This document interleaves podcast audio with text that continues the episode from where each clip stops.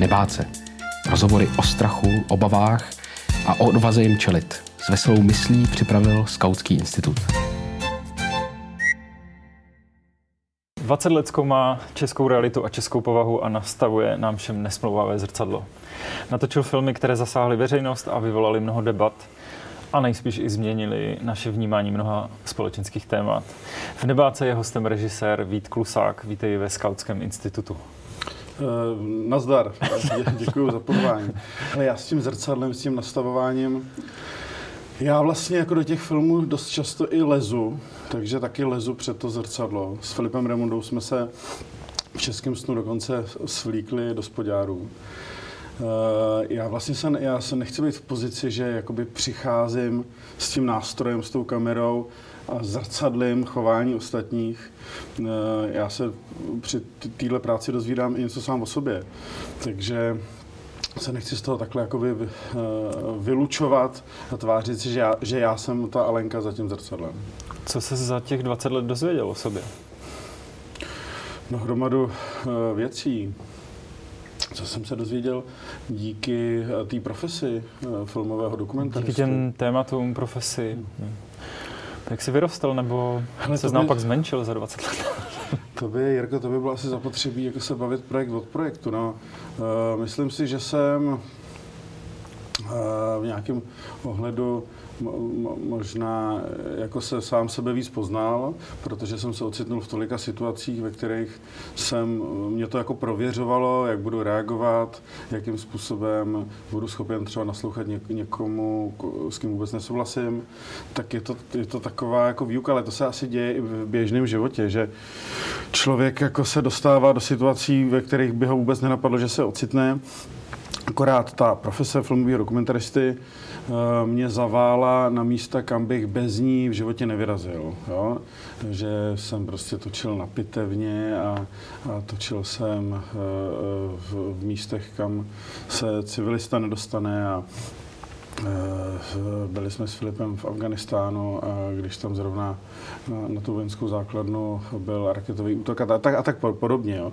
Takže jako v tomhle tom je to trošku jiný, ale jinak je to strašně podobný jako, jako každá jiná profese. Si myslím, jakože profese, kde se lidé potkávají, a e, vzájemně na sebe reagují, tak tam se odehrává to tež jako dokumentarista. Myslím si, že prostě prodavačka v obchodě, když je komunikativní, takže má podobnou průpravu.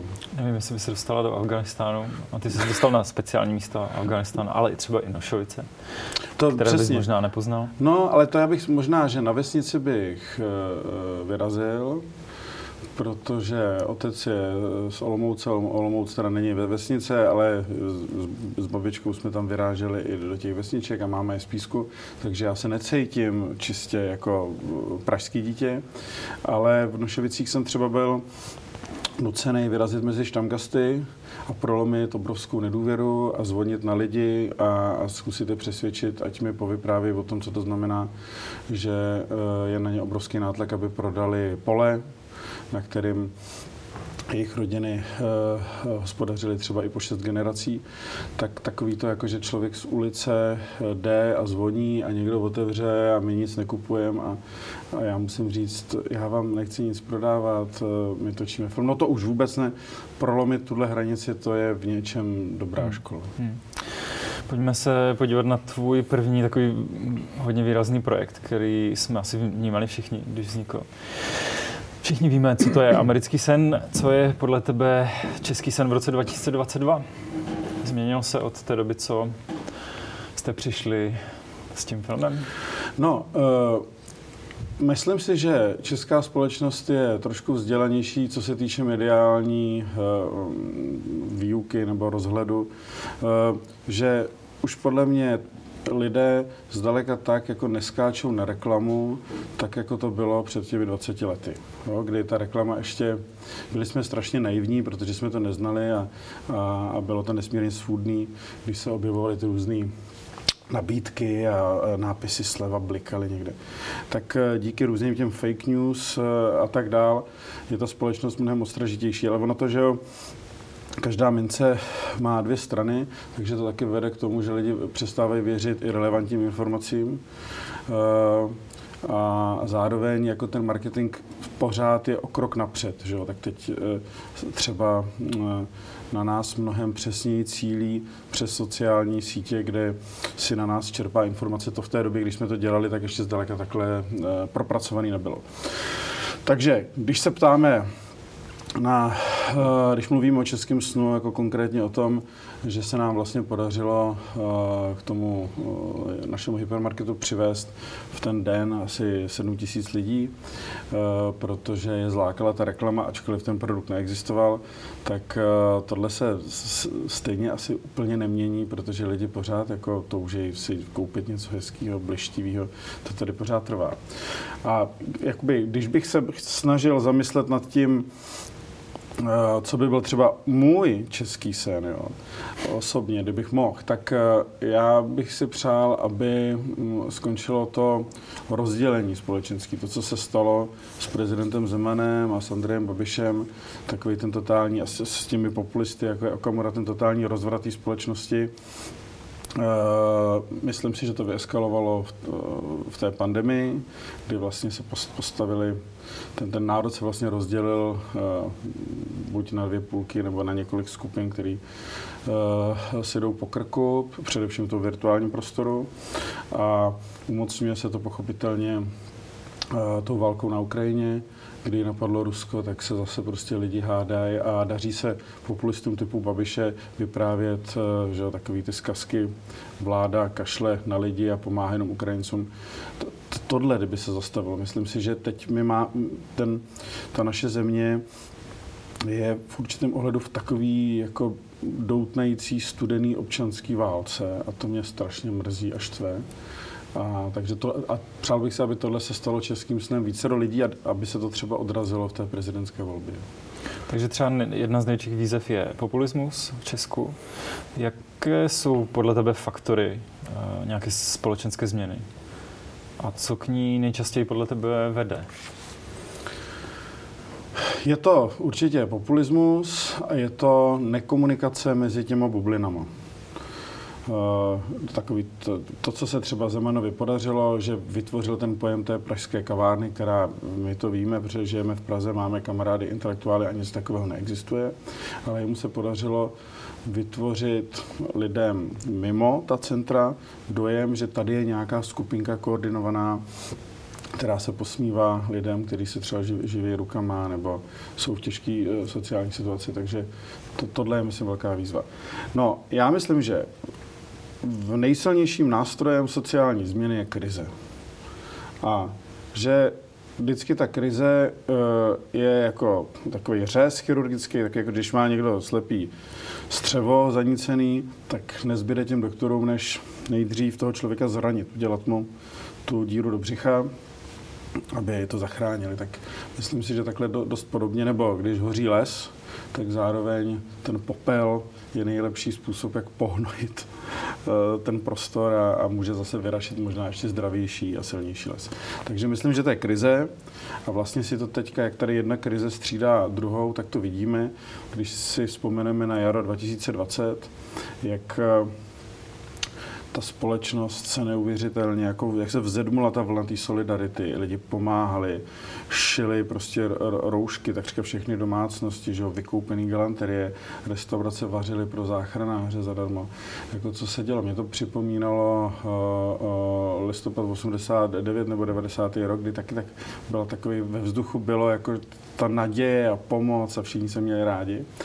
Tak uh, myslím si, že každá dobrá změna začíná tou, kri, tou krizí. No, a je zapotřebí se těch krizí nebát. Nebát. A, nebát se. A e, hned se jako štelovat tak, co dobrého by se z toho podnětu dalo vytěžit. To jsme u toho našeho tématu. My ale potřebujeme hodně... Já ti to tam roubuju, aby ti to drželo po, pohromadě. My jsme ale u toho, že pravděpodobně v krizích je extrémně potřeba mít dobré lídry, které ty lidi vedou k odvaze a ne ke strachu. No a ono je dobrý je mít jako už v záhrodku, to znamená třeba mít dobrý učitele a dobrý skautský vedoucí, aby ta společnost už byla od počátku jako vybavená a ne jako, že ty lidi tak jako čekají, co se bude dít a teď se čeká, který lídr co řekne, aby vlastně každý byl svým, sam, svým vlastním lídrem ideálně. A myslím si, že ty společnosti, které jsou vyspělejší a kde ta demokracie je jakoby pevnější, takže to není tak, že tam v čele je prostě eh, Macron nebo který jim teď říká, co mají dělat, ale že ti lidé sami od sebe jako rozlišují některé věci, že třeba jsou. Myslím si, že třeba ve Švédsku se nestane, že když něco leží na zemi, takže tě někoho napadne si to vodný z domu. Obávám se, že tady to napadne mnohem víc lidí. Je tvoje ambice přispět ke společenské změně? Minimálně některé ty filmy se tak eh, tak vypadají? No, uh, Nebo ty nechci, kampaně kolem nich? Nechci to, nechci to přeceňovat a není to, není to jako v prvním plánu toho mýho snažení. Já vždycky jsem spíš nějak jako zvědavý a chci si taky zodpovědět nějaké otázky a dávám si hlavně pozor, abych nešel tou prací, tím filmem jako formulovat něco, co si myslím. Protože si myslím, že si myslím málo na to, aby, aby to bylo zajímavé a obstojné. Že limity mýho vkusu, vzdělání, rozhledu by zabraňovaly tomu, aby ta, ta věc, jo, ne, nejsem prostě uh, uh, současný evropský myslitel, který by mohl své myšlenky skrze ty, ty filmy formulovat. Takže je, to moje východisko je spíš jako tázání a přizvat si tam lidi, kteří jako přináší pozoruhodné odpovědi nebo situace, anebo lidi, kteří naopak totálně selhávají a třeba nějakým svým pokrytectvím jako poodhalujou pokrytectví nás všech tak uh, takhle spíš pracuju. Jo? A, a jestli ta věc v sobě uzamkne nějakou důležitou odpověď nebo podnět, což se asi občas stalo, tak jsem rád, ale je to obrovský risk. A je zapotřebí se nebát se do tohohle toho podniku vždycky pustit, což když by si třeba se mě ptal, co jsou moje největší strachy při tom natáčení, tak je to právě to, že se tohle nestane že to bude plitký, že to bude prázdný. To jako vás, tím já si vlastně trápím. Jo, není to jako strach typu, že skinheadi do někoho kopou na, na zastávce a člověk přemýšlí, jestli tam půjde. Je to každodenní stres, protože film dokumentární celovečerák vzniká třeba dva, tři roky, kde já prostě při každém tom natáčení si říkám, ale tady, jak, jakým právem tady vezu osm lidí v autě, který tam skládají ty kamery a doufají, že já mám jako nějaký nápad a že tam na nás něco čeká, něco se tam stane, co když to v celý bude úplně zbytečný. To je takový moje každodenní soužení, který musím nad sebou tenhle ten souboj vždycky vyhrát. No a myslíš, že se ti to v určitých případech povedlo? Třeba film v sítě, že má obrovský ohlas a dosáhl nějaké společenské změny, třeba si rodiče i děti a mladí, mladí lidi dávají větší pozor na sítích? Tam v, velkou měrou eh, na to má zásluhy Bára Chalupová, se kterou jsme to dělali režijně 50-50, že taky bylo skvělé se o tom takhle jakoby bavit a s Bárou to uh, dotahovat. Uh, že, že to i jsme mohli jako žensko-mužsky balancovat ten pohled na to téma. Eh, tam se to asi pomohlo, ve, eh, povedlo ve smyslu, že jsme ukázali něco, co by běžně vidět nebylo. Že jsme na světlo vynesli ten fenomén způsobem, eh, kdyby se běžně ukázat nedal, což je podle mě jedna z definic jako podařeného dokumentárního filmu, eh, že se něco v černém koutě prosvítí. A my jsme, že, protože jsme nemohli točit skutečně autenticky zneužívané děti, tak jsme si je vyrobili a ku podivu ten, ten konstrukt docela vyšel a třeba experti na ten, ten strašidelný fenomén zneužívání dětí na internetu potvrzují, že to, jak se ty naše holky chovaly a jak ti predátoři na ně reagovali, že opravdu oni tohleto při běžném monitorování tohohle toho průšvihu, takže to vidí stejně. Tak z toho jsme měli radost, že ty eh, laboratorní podmínky jsme nastavili přesně a proto to podle mě udělalo tak, takovou ránu a vzbudilo to reakci tolika institucí, třeba ministerstvo školství s náma teď eh, vyjednává změnu učebních plánů, aby děti už od 9 let, to jsme tenhle poput přinesli, se dozvídali, jak se chovat na internetu tak, aby nepadli do těchto pastí, protože doteď se dělala ta chyba, že se to říkalo až 12 letém v domění, že ta témata sexuality se nemají řešit s těmi malými dětmi, ale to už je pozdě. No, a takže my jsme vlastně propojili ty odborníky, kteří to monitorují a, a, a, jako, a komunikují v rámci kongresu spolu a řekli jsme, musí jako ta, t, ten firewall se musí postavit mnohem dřív, musí už děti ve třetí třídě vědět, eh, že, že se na ně chystají tyhle pasti. Takže společenská změna uh, jako jo, dopad filmu, což no, je skvělý. Ale ne, říkám, ne, ne primárně, mě vlastně, já, já chci být víc filmář než aktivista, ale když je to k tomu při, jakoby, když se to nastane, tak se tomu nebráním, ale zároveň jako se trochu bojím, aby právě to nepůsobilo tak, že ty věci jsou jenom jako kampaně za dobrou věc. Jak vlastně já, se bráním i určitý míře moralismu, protože potom jsou to takový jako mramorový eh, výkřiky a, to potom se z toho ztrácí nějaká živost a veselost. Uh, takže si nestavíš pomník.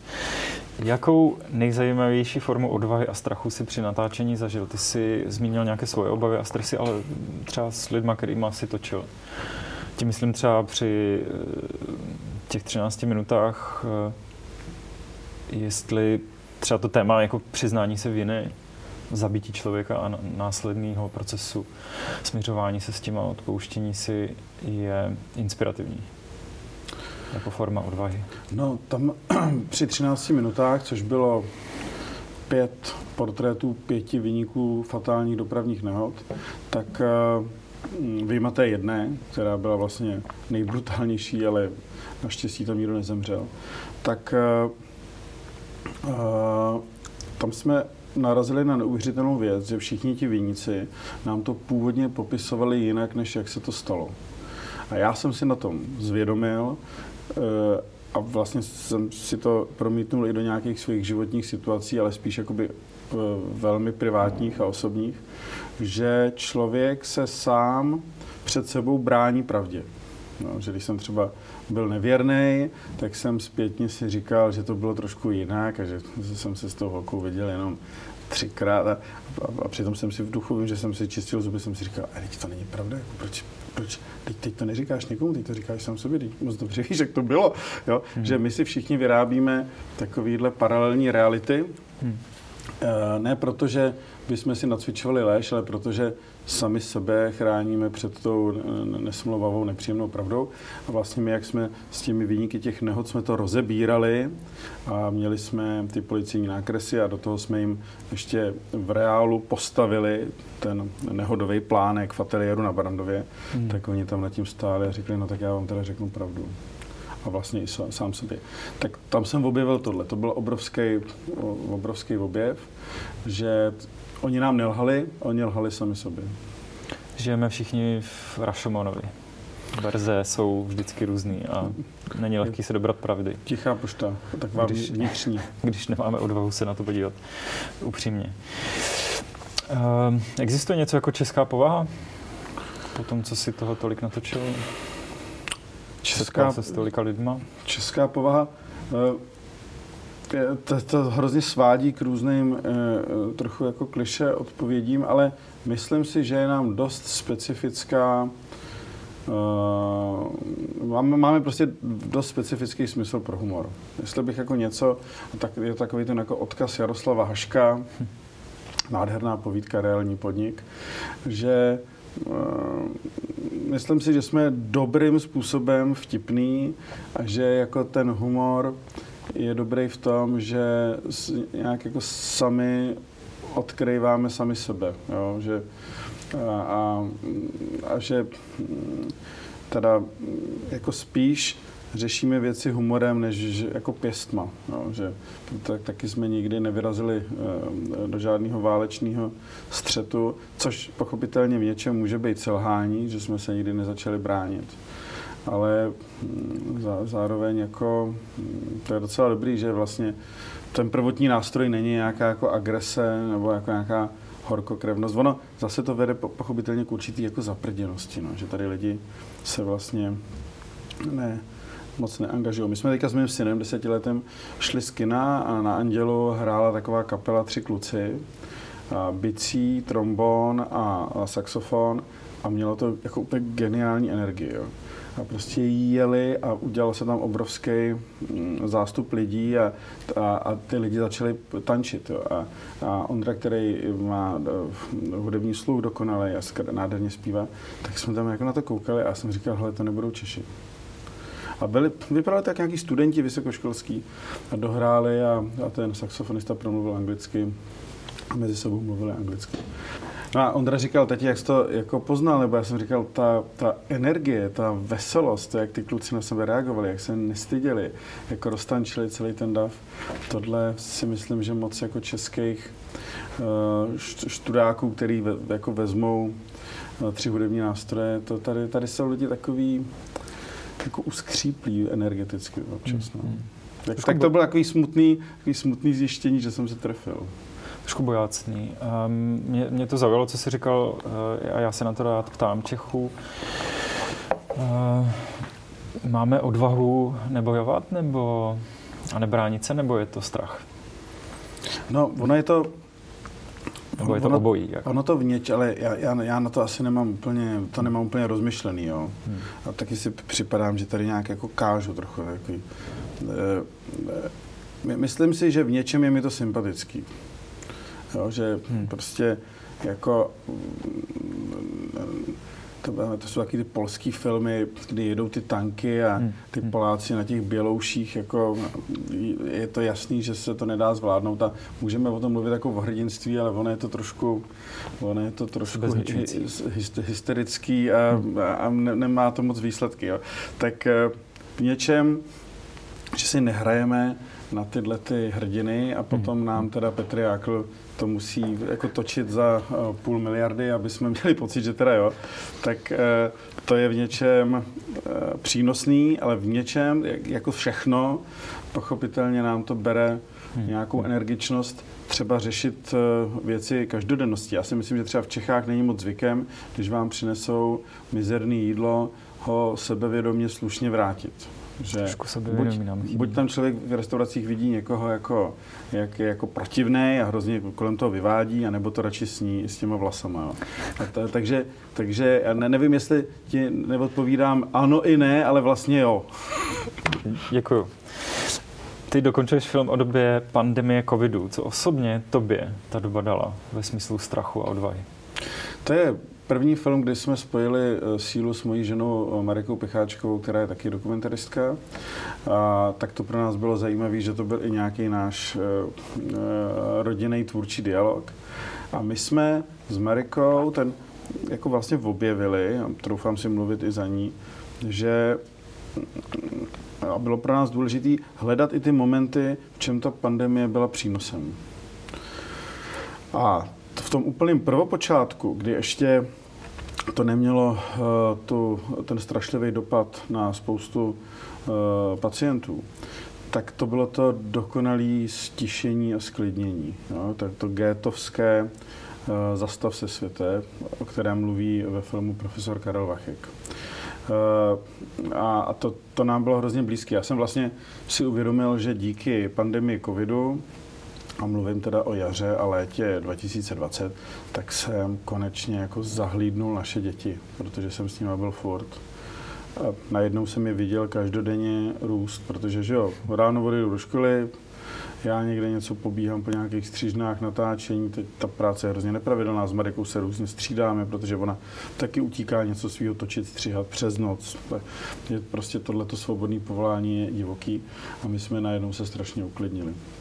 Marika třeba říkala, já jsem člověče poprvé v životě jako viděla jaro v přímém přenosu. Já jsem na té zahradě viděla ty pupeny zavřený, druhý den lehce pootevřený a další den. A já, jako já jsem to najednou vnímala ten normální čas, ne ten čas na hodinkách, který teďka zasli, ale ten, jako ten opravdový čas.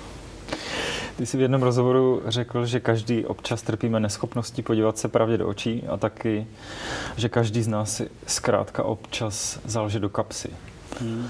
Moje otázka ale je, dá se eh, podle tebe spolehlivě rozeznat pravda a lež, nebo, jsme, nebo ten lidský úděl je prostě vždycky v tom trošku tápat? Ne, já myslím, že to není úděl, že to je naopak jako skvělá výzva. že to je, že to je jako radostný úkol. Že se člověk musí rozhodovat, eh, eh, co dělá dobře, co dělá blbě, že musí třeba u svých kamarádů eh, jako balancovat na té hraně, někoho jako vyslechnout, ale zároveň mu otevřeně říct, že s tímhle jako nesouhlas, jako někoho podpořit, i mu ale říct, co ti na tom vadí, no, že se furt musí hledat ta hrana. No, tak a to je, jako, je to vlastně zajímavý, naplňující, no a je to, a to jsou, to jsme tady opravdu, ty, jako nabližuje se to smyslu života, to hledání té cesty, kudy jít. Já si pamatuju, jak dětství mě fascinovaly ty pohádky, kdy jedna ta cesta byla klikatá a strašně komplikovaná a ta druhá jakože vydlážděná hedvábím a, a přímá. Ale ty postavy, které se vydaly tou klikatou, tak dopadly vždycky líp, než ty, co šly potom hedvábí. No. Takže si pamatuju, jak dítě mě to strašně štvalo, že proč se nedá jít jako rychle, ale z těchto těch pohádek jsem chápal, že je lepší se vydávat do těch bojů. Tebe teď zajímá i téma duševního zdraví. Proč? Uh, no taky proto, že uh, jsi mě inspiroval, že by bylo dobré, aby jsme se tím zabývali, protože jsi mě oslovil jedním tvým skvělým nápadem, tak taky proto. A taky proto, že mm, sám pět let docházím na terapii a řeším nějaké svoje osobní trable a je to nesmírně inspirující se o sobě něco dozvídat. Já chodím v pondělí dopoledne a vždycky tak do středy mám takovou jako dobrou náladu. Mě to tak, to tam během těch 50 minut tolik věcí otevřu a promyslím, zastavím se v sám v sobě a, a vyvětrám v sobě že bych to každému doporučil, i každému, kdo třeba nemá žádný velký trápení. Já jsem tam před těmi pěti lety nastoupil s velkým trápením a to už dávno pominulo, ale stejně tam jsem, protože v tom spatřuju velký smysl, že a jsem hrozně rád, že jsem se donutil dělat něco kontinuálního. A e, taky, protože e, jsem se připlet do příběhu Andreje Babiše mladšího, kde eh, se takovým zkratkovitým způsobem média a veřejnost eh, Andreje nálepkovali, jaký je to blázen a, a, a vůbec neví, co dělá. A, a, a tak jsem se tomu jako tomu světu, a že Andrej byl uh, vláčen po různých terapiích a, a, a, to, jak to vypráví on, tak ho nutili, aby si nechal píchat dřepotní injekce jinak, že uh, ho někam zavřou a, a tak dále. Tak mě to prostě zaujalo, protože jsem trochu do toho světa české psychiatrie nahlídnul. Pochopil jsem, že ve světě už se to dávno dělá jinak, že se o lidech s nějakou takovouhle silnou duševní zátěží přemýšlí úplně jinak. Vlastně přemýšlím a ty dobře víš, že my oba nad jedním nápadem, jak s tím něco provést. V Nebáce byl dneska hostem eh, režisér Vít Klusák. Děkujeme. Já taky.